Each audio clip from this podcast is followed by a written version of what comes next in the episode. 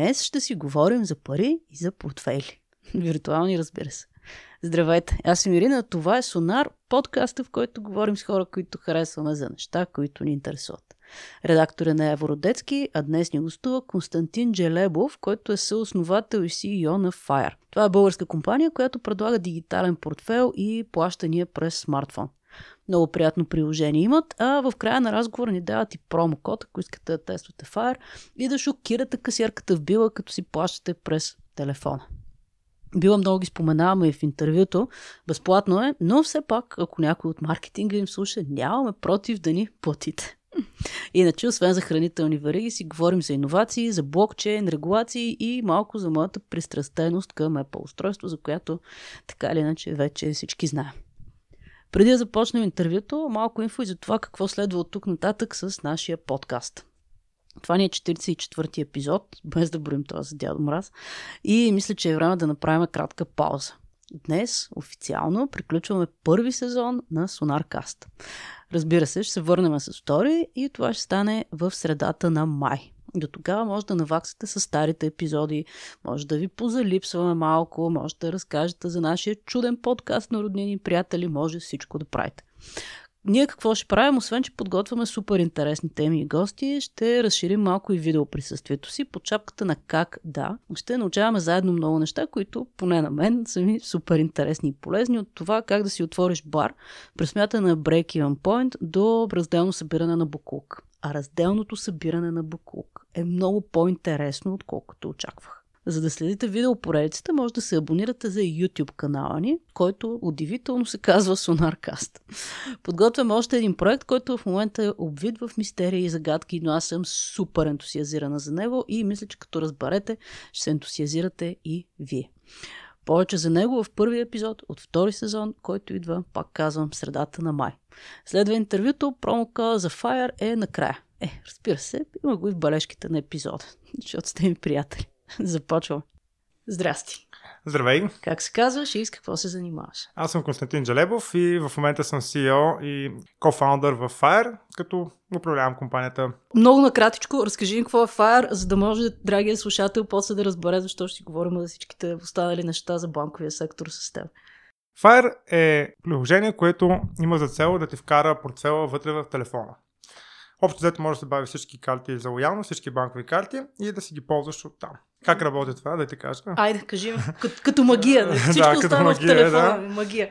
Влизат всички карти в телефона ти, оттам нататък вече като искаш да отидеш примерно в била, сканира си карта за лоялност от дисплея на телефона, там ти е баркода, тапваш си телефона за пост-терминала, както си тапваш всяка една безконтактна карта и си плащаш и си тръгваш без да си докосна портфела си.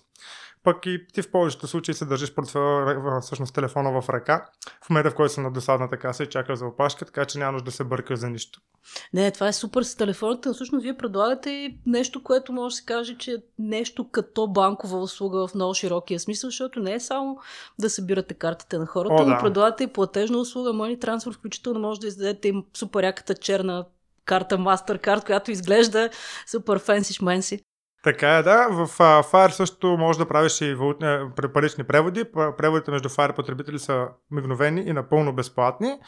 Може да превеждаш пари по собствената си банкова сметка напълно безплатно също, което на практика означава, че може да се движиш парите доста бързо, супер удобно и без никакви такси. Може да ти изкарваме и физическа карта, за която а, ти спомена току-що, с супер готината лъскава опаковка. Човек си заслужава да плати само заради опаковката, която правихме един месец, сигурно като дизайн и всички печатници ни обясняха как е невъзможно да стане.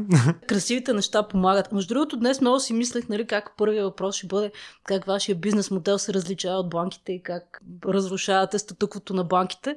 Обаче след това се сетих, че всъщност аз като потребител нямам грам доверие в традиционните банкови институции. Тук говоря за себе си, наистина само от първо лице единствено число. Примерно, преди няколко дни получих ами в банкирането си някъде забито писмо от моята банка, че му увеличават лихвения процент, което е супер тъпо, нали? Докато апликации като, като вашите и нали, всякакви други, които всъщност са мобилни, те някакси повече ми вдъхват доверие, абсолютно неясно защо би трябвало да е обратното. Ами честно казано, особено на нашето поколение започва да вярва много повече в технологичните компании, отколкото в традиционните финансови компании. За мен причината се крият още от 2008, когато се налагаше да ги спасяват всички с нашите пари. И те продължиха да правят същите неща, които си правиха тогава. И тогава доверието рязко падна. В същото време технологичните компании изглеждат някакви по-фенси, по-готини хора, които наистина искат да мислят за теб. И то е така, защото ние се конкурираме супер жестоко, първо помежду си и после с финансовите институции. Ние наистина поставяме в центъра нашия клиент, докато по-голямата част, не мога да кажа за всички, но много голяма част от тези стандартни финансови институции и компании като цяло, те си доят кравата и разчитат голяма степен на интернетността на техните потребители, че абе, аре се сменям банката, чай не е чак толкова зле, ме там веднъж на два пъти в годината и разчитат много на това, докато ние, като нов играч на пазара, трябва да направим абсолютно всичко възможно, ти много да не се кефиш. и сега успяваме, тъй като в Fire не кой знае колко много потребители, имам вече около 30 на хиляди в България. В сравнение с големите банки, това е капка в морето. Само, че тези 30 хиляди, ако ги питаш колко, какво мисля за Fire, от тях, примерно нашия Net Promoter Score, една така метрика, малко маркетоложка, е над 70, което аз не мисля, че някоя от банките изобщо ще има последно нещо такова. Имаме супер добро ядро от фенове, които ни помагат да растем и супер много не се кефят, защото ние много се грижим за тях. Това е общо заето разликата представянето. Не, нещо друго сещам традиционно пак за банките и пак аз много се оплаквам от моята банка. Но това е една друга тема. Обаждат ми се да ми кажат, че трябва да отида в техния офис да си подновя застраховката. Казвам, добре, мога ли да си подновя по телефон? Ми тя ще се поднови автоматично. Ми, супер, не може да ми се обадите да ми кажете, имаме страхотна новина за теб, ще подновим застраховката ми. Супер яко. Така че понякога може би е въпрос на маркетинг, нали, как си представят продуктите и услугите. Те стават все по-дигитални, все по-дигитални, се питат да кетчапнат и ние спомагаме. Ние не искаме да заместваме банките и така нататък, сме в някаква супер ужесточената война. Опитваме се да предоставим по-скоро както много, много компании, примерно Revolut, N26 така нататък, те искат да бъдат твоята банка. Fire иска да бъде твоя портфел. Нещо доста по-лесно за, за мен, отколкото банковата сметка. И затова толкова много намекнах и на самите карти, така нататък на целия експириенс. Искаме Fire да бъде нещо, което, когато искаш да платиш нещо, те е top of mind. Да, да мислиш за коя карта, коя банка, whatever. Просто изкарваш телефона, плащаш го и това е. То вече всичко е много, много в телефона. Включително Apple, като се видяхме миналия път, Apple току-що бяха обявили техния payment сервис. Най-накрая се случи голямата новина, някой от големите, големите технологични компании да влезне по някакъв наистина директен начин в финансовите услуги. Фейсбук правиха някакви опити, там мога да пращаш P2P трансфери, трансфери между потребителите в Штатите, но не е някакво супер успешно, имайки предвид, че там Venmo, PayPal и така нататък са супер разпространени, но това, което направиха Apple е точно в техния стил наистина много готин продукт, high-end продукт за high-end потребителя с много добри условия. И аз с нетърпение ще гледам как се адоптва това, тая услуга. Но за, в България и в Европа това ще бъде разгърнато доста, доста по-напред. Най-малко може да видиш Apple Pay колко бавно се релаутна от 2015 до момента. Сега те първо има признак, че ще навлезат на нашите пазари. Така че тук нашите финтеци ние имаме много време да отговорим на подобни реакции. Така че да, големите технически технологични компании правят неща по въпроса, но имаме наистина много време за отговори и възможност да, да затворим вратата за тях на тези пазари. За какво си говорим сега? Защото изникват две теми. Единия е европейските регулации и другия въпрос е какво правят големите компании. Сигурно ще говорим и за двете. За кое искаш да си говорим първо? За, за... А, да, за регулациите. А, за регу... Добре, да, да мина през регулациите и после си говорим за по-забавните неща, като технологии, джаджи и Спомена, че американските компании, примерно Apple, много бавно навлизат техните payment методи в Европа и това мога само да предположа, че просто нашия пазар е свръхрегулиран, под нашия предвид европейски. Или просто не им се занимава с нашия европейски пазар. Ами Apple Pay, примерно, не беше въпрос на регулация за сигурност, въпрос на приоритети. Те влязаха в по-големите пазари достатъчно бързо. В UK беше една от първите страни, Русия беше една от първите страни и така нататък. Тъжното в Европа е, че хем сме единен пазар, хем не сме много така. Пример за мен е безумно това да може да се да не се анлокне Apple Pay за всички европейски страни at once. И това според мен би, би трябвало да бъде обект на някаква регулация, тъй като имаме единен пазар уж. И абсолютно нищо не пречи, освен капацитета на Apple да може да онбордва и тегавен процес, който трябва да се онборднеш като payment provider при тях. За мен това беше спирачката. Американските регулации са много по-люс и позволяват, примерно, на Apple да направи 2% кешбек. Никой в Европа не може да даде 2% кешбек, тъй като там на кредитните карти това, което те взимат, наречени интерченж от търговците, е 2%. И те решават просто да не го взимат за тях, да го дадат на хората и да направят някаква вау оферта. Същото те работят с Goldman Sachs, ако не се спомня, ако не лъжа паметта, така че те се работят с банка, която никой не е влизал в потребителския сегмент до сега. Типично в техен стил отново. И са готови наистина да предоставят една много хай-енд услуга с супер добри условия и да чаленджа на техните банки наистина много сериозно, тъй като в щатите кредит карт се компетишън между тях е много, много от към на rewards. Аз имам приятели, които живеят там, имат на пет банки кредитни карти, само и само да могат да тръпат кешбек и се връщат огромна сума пари. Е, т.е. с едната карта си купувам билети за самолети, с другата, примерно, хода на пазар, с третата карта да. прави какво си и разбира се имам American Express, защото там customer сервис е много готин. Да, и те хората... И обаче виж какво става, в смисъл като говорим за регулации. Примерно Европа ни е казала на нас, че вие трябва да взимате максимум хикс процента от търговеца.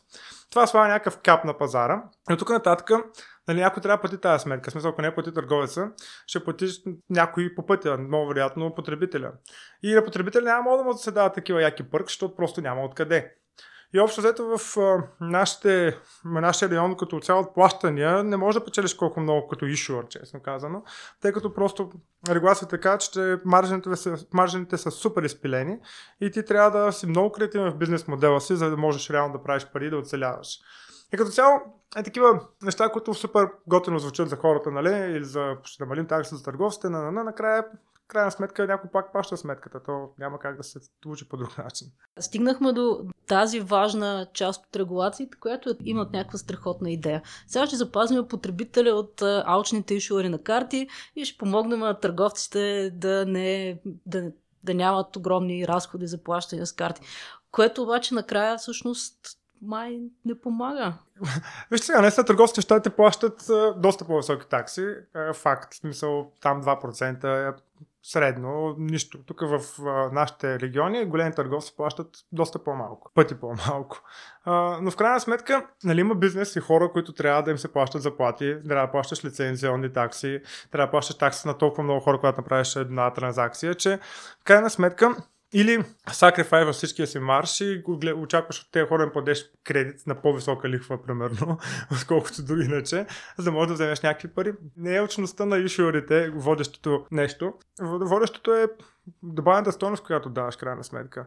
Има достатъчно конкуренция на американския пазар и все пак не са могли да свалят достатъчно много такси, защото те разпределят това валю по съвсем друг начин примерно там да се вземеш пост терминал е много, много по-лесно, отколкото тук. Имаш си така наречените ИСОТа, които тук ги няма. Те са Independent Sales Organizations, някакви такива.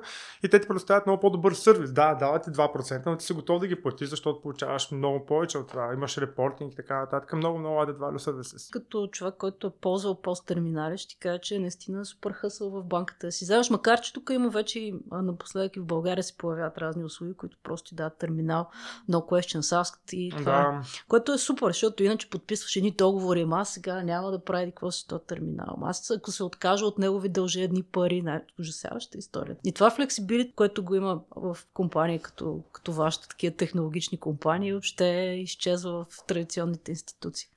То това е идеята и на Connected World в крайна сметка. Всичко става много по-лесно, без да се виждаме в лице и и вече започва европейската регулация и българската да го позволява и то затова виждаме този бум на финтек индустрията. Тя регулацията беше една от основните, нали, цели технологичен напредък, всичко останало, но в регулацията ни позволява вече да идентифицираме клиента отдалечено и да не се виждаме с него, да му предоставяме услуги. Така че за мен това е абсолютно необратим процес, просто се забави супер много, защото винаги политическите процеси са много по-бавно от техническите.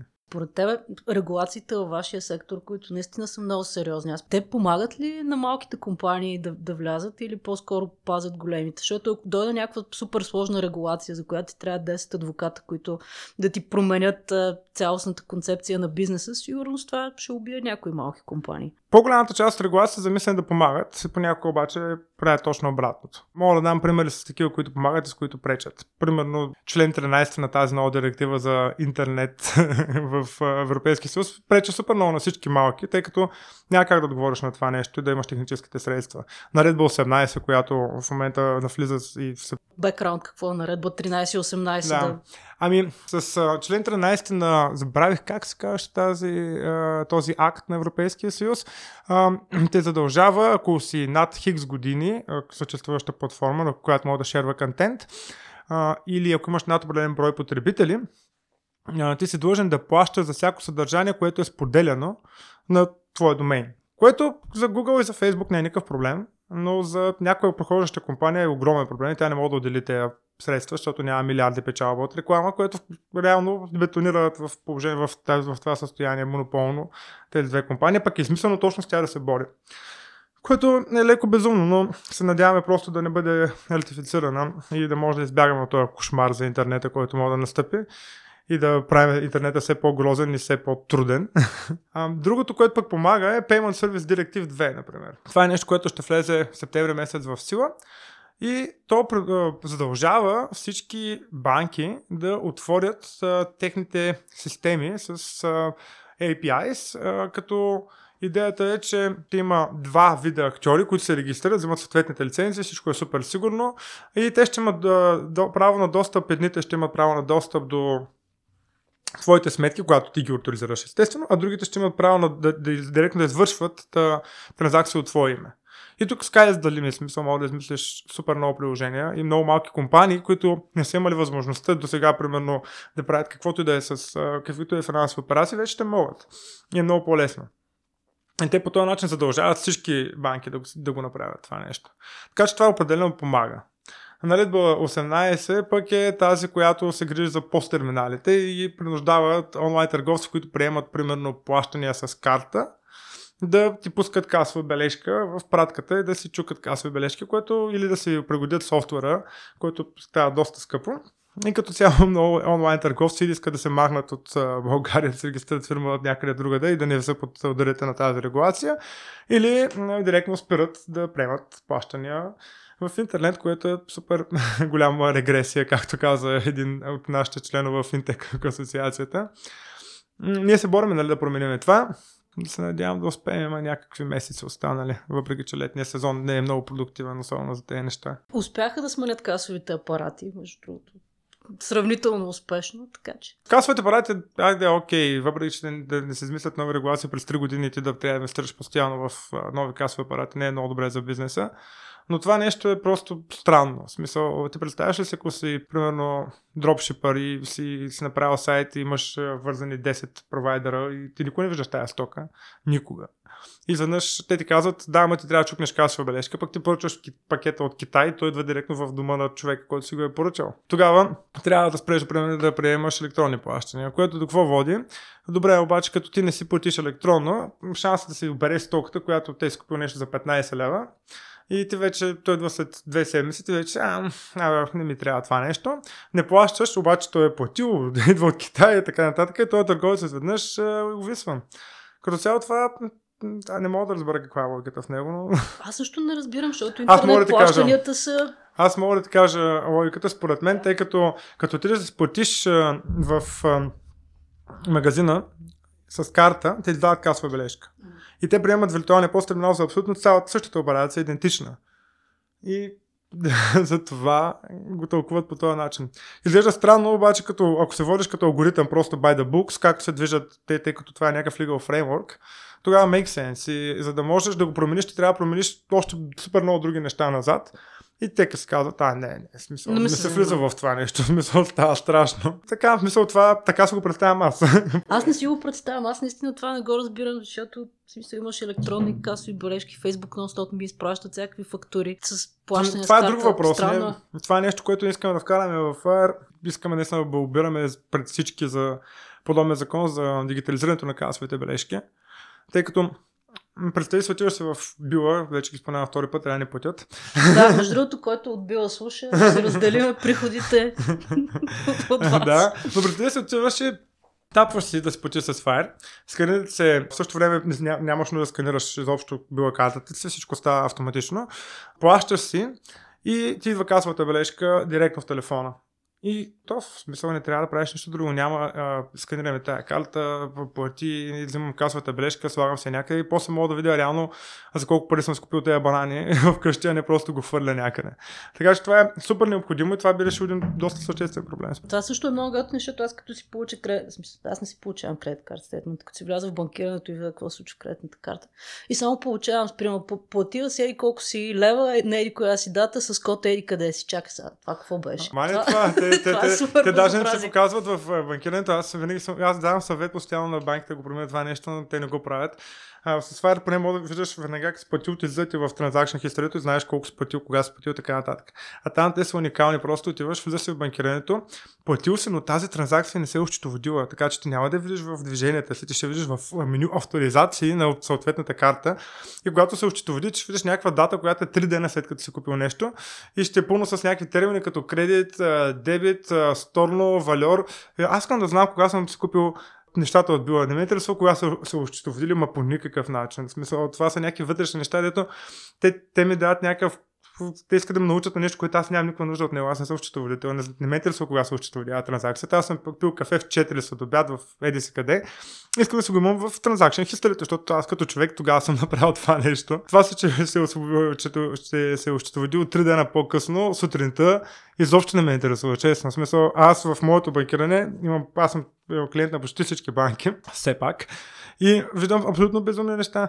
Сега, напоследък, последно бяхме седели някаква кола под найем и аз не виждам, че са ми върнали авторизацията. Изобщо не го виждам това нещо банкирането. Си виждам, че имам повече пари, съм почти убеден, но трябваше да им звънна, защото а тя е била ревъртната транзакция, не се е виждала там. Аз минах през 5 минута в 6-то и не можа да се оправя. Така че просто трябва малко да се мисля да се мисли от страната на потребителя и кой ще го гледа това нещо, а, как, а не как изглеждат банката в четоводската, която получавате реално. Това е, това е много интересно, защото а, всъщност отново е проблем с институциите. Големите институции искат ти да говориш техния език. Или нали, те в банката и почват ти обяснят някакви странни неща. Или не в банката, при който и да която и да е голяма стара институция, ти някакси трябва да си подготвен, че ти нищо не разбираш, сега идват гурутата, ще ти кажат какво да направиш, ти ще подпишеш нещо, там ще става. Докато всъщност все повече и повече изискването е всичко да се движи по потребителя. Сега потребителя се интересува от реални неща, които стават в реалния свят. Какво става там нататък? Си е проблем на банковата институция да счетоводят, когато иска. Точно така. И аз съм на това мнение, да че сега ще правя един толк пред студентите, които бяха, забравях това е специално нещо свързано с маркетинг на финансови институции, на финансови продукти, нещо много странно, като именно в тази посока, където искам да обясня, че вече потребителя диктува правилата и просто е абсолютно невъзможно да си мислиш, че някаква услуга се стартираш без да мислиш постоянно за това как тя ще бъде прията и колко на, кой, на чий език трябва да говориш. Така че това нещо го позволи дигиталните услуги, тъй като просто много по-лесно може да интеракция с хората и хората не са свикнали към тези интерфейси и така нататък и ти трябва да ги пригодиш твоя user experience към тях, а не към те към теб, защото просто има хиляда други услуги, те ще дадат пред тях. Докато едно време, като са били 10 банки или 10 whatever, ти не си имал възможност, ти не можеш, ти, ти, ти имаш две в твоя град и трябва да отидеш нея или в едната или в другата, така че fuck you, в смисъл, ти нямаш избор. Те са шефовете и те двете мислят по един и същи начин и ти нямаш много избор. В момента с отваряш телефон, имаш достъп до целия свят, така че вече конкуренцията на съвсем друго ниво. Този ред на мисли, как се променят потребителите на, на банкови услуги? Защото вие сигурно таргетирате доста специфична аудитория, която да кажем, че са тия милениали в момента, които те първа започват да стават хората с парите и хората, които те първа започват да използват банкови продукти. Ами като цяло най-голямата промяна е, че хората спрят да са готови да плащат за whatever. В смисъл, като интернет потребител човек е свикнал да не плаща. В смисъл, софтуер е безплатен, особено в България. 90-те и началото на 2000-та година никой не плаща за софтуер и никой не плаща за никакви услуги. Така че, това първото нещо, което се случва е да изпилиш супер много всичките си маржове и да гледаш да продаваш нещо, което наистина има хората имат парсивата едва ли в него и виждат, че това нещо струва нещо и те са готови да заплатят за него и то става все по-малко в смисъл все по-малко такива неща вече могат, можеш да продадеш, защото адски много компании дават, а, субсидират огромен, огромни костове и дават адски много фрибис, само за да могат евентуално в някакъв момент от тяхното развитие, като вече имат 10 милиона потребители, да капитализират по някакъв начин, примерно да продадат кредити на 2% от тях или на 10% от тях, които да избият целият им разход исторически за това, че са субсидирали цените за всичко, което имат. И това променя играта тотално и в същото време прави нещата много по-трудни за стартиращи компании. Тъй като ако нямаш 200 милиона фандинг, не мога да се бори с, в този сегмент, защото просто няма как. В смисъл, бизнес модела на конкурентите е направен така, че той да те консумне и да, да не може да влезеш по никакъв начин. Другото нещо е наистина много ниското търпение на хората. В смисъл, ако имате един, два, три проблема с теб, повече ти си мъртъв за тях и няма никой да се обърнат към теб и ще хейтят по всички форуми и под пъти над пъти. Става много лесно да изгледат хейта срещу теб. Преди ако банката ти нещо не се изкефа, може да, можеш да се оплачеш на съседите си, на семейството си, сега се оплакваш на целия свят. така че expectations се вдигат супер много, трябва да имаш много по-добър user experience и трябва много да внимаваш с маржовете, така че хората са наистина супер чувствителни. Аз получих едно много забавно а, съобщение от един наш клиент, който ни обясняваше как трябва да се направим ATM withdrawals а, да са безплатни до някаква сума примерно до 200 лева на месец и после да си чарджим. И той я казва, добре, викам, защо ми също така? Ами аз, примерно, имам карта на EDSQI, имам карта на EDSQI и а, от тях си зареждам парички, тегля си за безплатното, после тегля другата за безплатното, после тегля трета за безплатното. Викам, искаш да имаш четвърта, така да теглиш безплатно, никой не платиш тази такса. Викам, да, бе, работя за теб, обаче как работиш за мен, нали смисъл? От друга страна, виж колко хъсъл е склонен да, да, да, приложи някой, за да спасти лев и 50. За да, спести, за да спести 2 лева, да. Аз смисъл, чувството за дил е голяма работа. да, да, много е странно. Нали, от, от една страна, нали, може си аз, примерно, си купувам всякакви примерно, iPhone и глупости, такива, които струват безобразно много пари. Те не, не си струват парите. Факт. Плащаме се за брандове, същото време, ако някой ти каже, дай лев, един лев за този ап. Не. Да. Вие тук се искате да ме читват. Знаеш какво? За това е друга тема, но исках да си инсталирам един плагин на Chrome а, днес. И плагина на Chrome ми казва, е, това е супер безплатно, много готина услуга, обаче ние ще записваме всичко, което правиш на твоя браузър, включително и паролите. Викам, а, и паролите ти. Да, викам, за това ли е безплатно? Окей, okay, мерси. И си намерих платена версия. Така че това е малко странно с безплатните неща и ефтините неща. Абе като цяло няма безплатен обяд, но има хитри начини как може да предложиш много безплатни неща на хората и да капитализираш от неща, които няма да им нарушиш нито правилството, нито нищо. Така че това е и играта, която се играе в момента в финтек индустрията, особено в плащането и така нататък. В смисъл, няма как да не купи някой, като продаваш безплатен сладолет. А, да, това са безплатния сладолет, супер. Но, примерно, Apple, между другото, те не продават смисъл, те продават кредитна карта. Има много такива хора като мен, които са фенове на шайни неща, включително в един от подкастовете, които слушам. Не знам доколко се шегуваш, мисля, че не се шегуваш. Един от вашите каза, току-що си закрих всичките кредитни карти, обаче се изкушавам да си взема кредитната карта на Apple. Което е абсурд. Защо би го направил? Защото е красива от сингъл метал, лист от метал и така нататък. И ти набива тези неща. Искаш да имаш нещо готино, шайни е cool. Е, така че, cool. мисля, това винаги работи. Дори N26, като пуснаха преди колко години, имаха супер много даунлоди, само заради металната карта, която бяха пуснали. Така е. И ние сега получаваме поръчки от хора, които те си плащат с телефона и така нататък и си тази карта нашата. И аз искам да правя някакъв майник на мнението тази карта. Ние сме предвидели за хора, които пътуват, използват Sapphire като основната сметка изобщо. И виждам, че тези хора си накупили карти и не са ги ползвали. И ги питам, нали, защо го правите това нещо. Те видяхме в интернет опаковката е много яка карта, е супер красива, искам да имам. Викам, ползвай, човек, смисъл, няма проблем. Тя се работи. За Apple разбрахме, нали? Обаче те реално погледнато могат да направят какъвто си искат продукти да не печелят от него. Това е голямата разлика между стартиращи компании, да кажем Apple, които имат някакви милиарди в банката, Google могат да пуснат payment сервис и да излязат с тази модерната идея сега в момента, която е ние ще ти плащаме за това, че ти използваш нашата услуга. Това го чух наскоро. Потребителите трябва да им се плаща за това, че дават данни на големите корпорации. Примерно влизаш в Google, правиш 5 сърча и Google ти дава еди колко си пари, нали, кешбак, защото си правил еди колко си сърча и им помагаш на техния search engine да се оптимизира. Това е редикюлъс, според мен. Не, това е редикюлъс, обаче Google могат да си го позволят. Нали? Това да. са компании, които могат да работят тотално извън всякакви пазарни принципи. Да, но въпросът е колко е устойчиво това нещо, защото те тези пари не са безкрайни. И второто нещо е, че примерно Apple са супер добри в това да правят хардвер, реално. В смисъл, много са добри в това и да правят софтуер като е хардвер. Но м- не може да превземе света, не може да прави всичко, реално. В смисъл, има други хора, които са били, те, бисията на техния живот е била да направят топ най-добрата финансова услуга.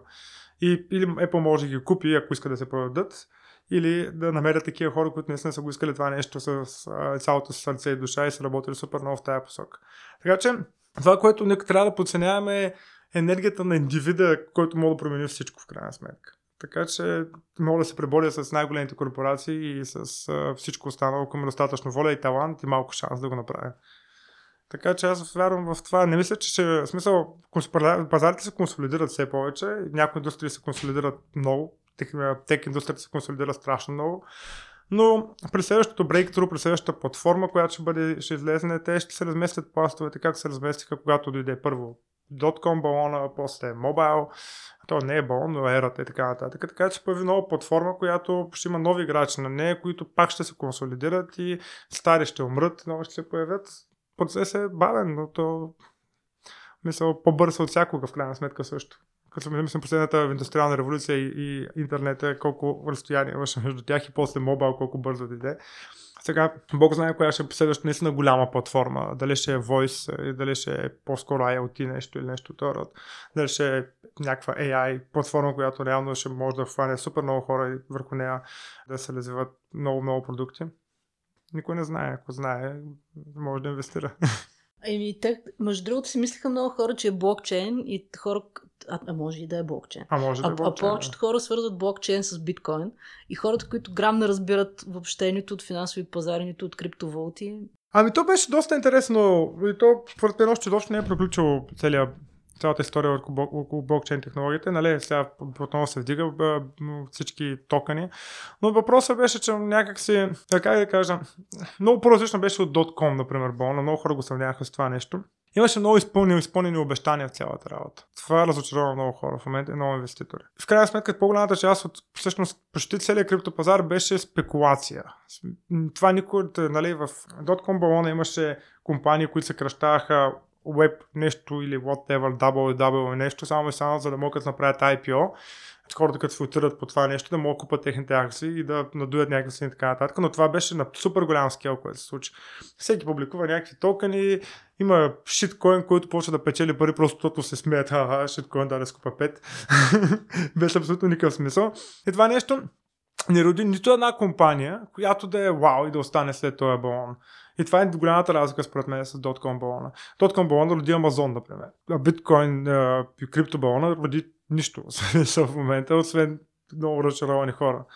Но в, за мен цялата технология има много, много смисъл. Не по извратените начини, които се представяш с някакви utility токени. Аз ще имам портфел 50 токена изкупувам някакви неща от някакви различни сервиси с техните токени. Хората искат да имат една скапа на валута и да пазарят на нея навсякъде. Мисъл, един common determinator валя в крайна сметка.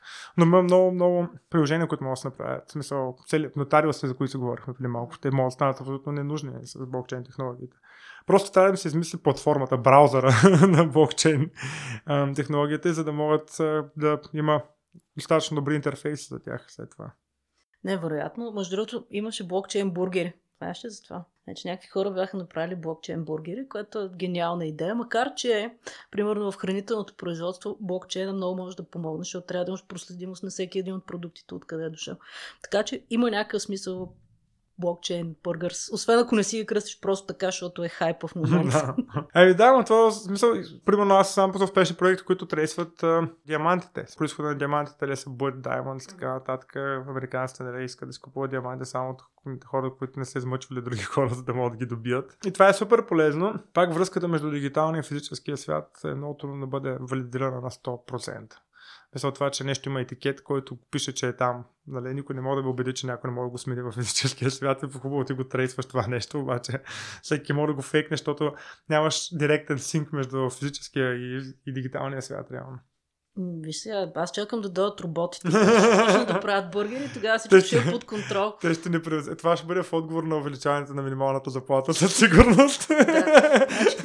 Минималната заплата става прекалено висока, роботите ще стават е, То това, виж как, това е както казват Европейския съюз е Regulation for Innovation. Това ли? те, те, те дори няма да разберат как ще помогнали да развием AI на съвсем друго ниво. Да, си заплатите станаха толкова високи, че не може да си позволим хора. Е, ти се сегуваш обаче в щатите, като вдигнаха на 11 долара. Ами, Това някъде не го бях чел, като вдигнаха на 11 долара минимум вейджа в някакви щати. Отговорът на Макдоналдс беше да уволни примерно двама от бъргер мейковете и да купи някаква машина, която прави бъргър. Да, тя между другото е много добра тази машина. Еми, съм я виждала, флипва, супер, има страхотна производителност. Ами, да, Просто и- отпред, които сгубяват сандвичите, не могат да, да, да измогнат на тази Да, машина. да, точно. И то реално, виж какво стана. Bike Innovation, Regulation for Innovation. Така че ти не мога да спреш голята да се разлиства, както са се казали хората. Не, то ще е много интересно, просто малко по-бързо стават нещата, Да. отколкото в предната им революция и примерно доста хора са объркани. Какво ще им се случи? Абе, каквото винаги се е случвало. В началото ще се досат, после ще се адаптират. И да, и накрая ще искат Фейсбук. Това наистина го чух като легитимно Фейсбук да, да, и Google да плащат за данните на хората. И като си заговорихме за Фейсбук, те също искат да пускат някаква криптовалута. Да, тая е обвита с мистерия проект. Според мен има смисъл за пренасене на стоеност между техните платформи и така нататък. И тя, ще, доколкото знам, ще бъде вързана към фиатна валута, като долара. Така че няма да мога да го търгуваш това нещо, да правиш милиони от него на борсата. Но със сигурност пък валидира, че бих, блокчейн технологията по никакъв начин не е мъртва. Просто имаме някакво затишие, което се надявам да приключи честно скоро, защото има много, много потенциал. Телеграм също бяха обвели ICO преди още в хайпа. Мисля, че някакви правят раундове дори затваряха или нямам идея как се разви, честно казано. В меседжинг апликейшните виждаме, че това нещо става по някакъв начин ход и хората ще могат да се разменят пари без голяма трудност между тези платформи. Въпросът е да бъде направен така, че дори да не знам, че има Facebook коини, просто да мога да си флипвам стойност, без да ме занимава с някакви термини и така нататък. Така че мисля, че ще могат да успеят да направят нещо интересно. Facebook много и други ев- западни компании са опитали много пъти да правят, а, да, да, да правят всичко от платформата си. Примерно мога да си спомняме в маркета във Facebook а, или всякакви други неща. Само, че за разлика от а, азиатските си конкуренти, които напълно успяват да затворят пазара като WeChat и Alipay, те някакси не успяват, в смисъл не става тая работа някакси. В Китай е малко по-лесно, защото има само една платформа и това е. Ми, да, но и, и да е нещо, защото WeChat и Alipay, виж как успяха да консумнат целия интернет. Е, сега, примерно, Facebook, за майка ми, например, целият интернет е Facebook, защото тя друго не може да ползва, но в крайна сметка Facebook маркета не успя да победи OLX по никакъв начин. Много от проектите им, които се опитаха да ги реализират, за да заграбят някакъв пазарен дял от съвсем други вертикали, освен, примерно, Facebook и Social Network, а, не успяха да, да бъдат успешни. Така че не мисля, че... Честно казвам, аз не съм много, как да кажа, позитивен за това, че ще направят някакво groundbreaking нещо и ще отнесат финансовите институции в щатите и така нататък. Така, че... Не, мисля, то там, според мен малко интересното в цялото нещо е, че поне това, което заяви Марк Закърбърг, е, че от, от една страна а, ще имат собствена някаква криптовалута, в същото време а, ще имат end-to-end на encryption на всичко, което правят. И всъщност изведнъж Facebook ще да става privacy ориентирана компания, което е супер вълнуващо от една страна за това, което правят и от друга страна да, да предоставяш криптирана финансова услуга в време, в което всички финансови транзакции, примерно вашите, и, и въобще да, нормалните финансови транзакции се следят изключително отблизо. Да, но ако си мислиш, че някой някак следи тяхните отблизо и всеки ще позволи да го прави това нещо. А, Та работата е, че те няма да имат нужда от някакъв нетворк, и, а, за да могат да премлясат пари помежду техните си неща. Иначе регулацията се е така каквато е. И държавата, като реши, че трябва да види твоите транзакции, тя ще отиде ще ги види. Смисъл, никой не може да ги спре. И това, честно казано, аз съм супер либерално настроен, но а, когато има достатъчно добри съмнения и разрешения и вярваме в разделението на институциите, това, че изпълнителната власт не може да влияе на съдебната и съдебната власт е убедена, че изпълнителната и двете власти са убедени, че има нещо гнило в това, което правиш ти, тогава те трябва да може съдебната власт да даде достъп на изпълнителната, да провери за какво става въпрос. И реално да предприеме някакви мерки. Иначе виж какво става с офшорките и всичко останало, смисъл колко пари се изпират по този начин. Аз съм супер за прозрачността и в финансовите операции, защото в крайна сметка всички губим от цивия сектор. Абсолютно. А, това е готино. Просто няма, нали, това, което започнахме с банките, той в държавните институции няма доверие. Аз ти разказах нали, как бях потресена, като ми искаха лич, а, отпечатъка за личната карта и в момента, в който ми пристигна iPhone 6, казах, да, Стив Джобс, вземи моят отпечатък, искам, прекалено ми е сложно да въведа 4 цифри, за да си вляза в телефона. Те се заклеват, че никъде, освен в iPhone, не го старват. Не, да, да, да, заклеват или не заклеват света. Но, примерно, вярвам повече на Apple, отколкото на произволно избрана държавна институция в Еми, виж, виж сега, ти се замисли, че имаш крайна сметка си в българската реалност, където исторически доверието към институцията е много ниско то ние сме смисъл през целият този преход и така нататък, пък и сега, в смисъл хората няма доверие в институциите като цяло, така че то е много лиска лехвата. да, така, така е смисъл. Не. Но ето, примерно, с, с голяма радост си, си давам пин кода на вас. В същото време, ако някоя симпатична дама на гишето на моята физическа банка ми каже какъв ти е пин кода, нали, отговорът ще бъде... Да, да, така е. Не, не, искам, не искам да го казвам на записка, ще бъде, защото си сравнително любезен човек. Та, така, но ето, примерно на дигитална компания като вашата нямам никакви проблеми да се доверя с всичко, с което разполагам. Това е пак исторически е, се получава. В смисъл, банките в стандартни институции са брали супер много негативи исторически. Правили са кофти работи ги помниш тези работи, докато дигиталните компании като цяло гледат много, много да не се излагат и правят наистина всичко възможно. Още не сме се издънили супер много, така че да имаш кофти референция в мозъка си, да, и те са като те, те са като КТБ. да, прав си, че в смисъл, да, летвата наистина е много. Точно, така че, смисъл, едно от основните аргументи на стандартните институции като цяло е, да, ма те хората ви нямат доверие на, на, на и и аз винаги съм, да бе, защото на вас много ви имат. Вие сте, нали, те, те казват, те не мразят това, че не има доверие. Което, да, може би по-възрастните хора, да, но милениалите, как, те по-скоро имат повече доверие на, на финтек, отколкото на стандартите финансови институции. Абсолютно. И тъй като трябва да приключваме, два въпроса. Първо, какъв ни е промокода? Промокода ви е Сонар. Сонар. супер, малки букви. С, като го напишеш, то ти стават на големи букви, не мога да го бъркаш. Добре, супер. И а, в Play Store и в App Store може да менете Fire с P-H-Y-R-E и да ведете промокод Sonar и вземате 5 лева от нас, за да си ги изхарчите и да скупите шоколад и кафе, ако ви остават. Зависи от къде си купувате кафе. да. Добре, супер промокод Sonar, 5 лева, иначе Fire се намира в насякъде. Sapphire се намира в Play Store в App Store като цяло. Ние нямаме къде... физически офиси. Ако имат хората въпроси към теб, предполагам, че могат да открият на сайта на Fire. На сайта на Fire могат да открият в LinkedIn. Не съм много активен, често казвам в социалните мрежи. Доста съм погълнат от нещата, които трябва да свършим и нямам много време за това. Пък и не ми е тръпка. И да, ти си имаш други забавления. Добре, супер, много ти благодаря. И аз ти благодаря много. Това беше. На мен ми е вече вакансионно, защото, както казах, няма да има нови епизоди до средата на май. След това обаче се връщаме с нови теми и гости. И ако още не си се абонирал, направи го сега. Направи го в апликацията, която слушаш в момента. Напиши ни един мил коментар, придружен с 5 звезди. Разкажи на роднини, приятели и не забравяй да ни намериш и в YouTube. Може да ни откриеш и в социалните мрежи. Навсякъде сме Sonar Cast. Благодаря, че ни слушаш вече 44 епизода. Скоро ще има и още. Чао и до скоро!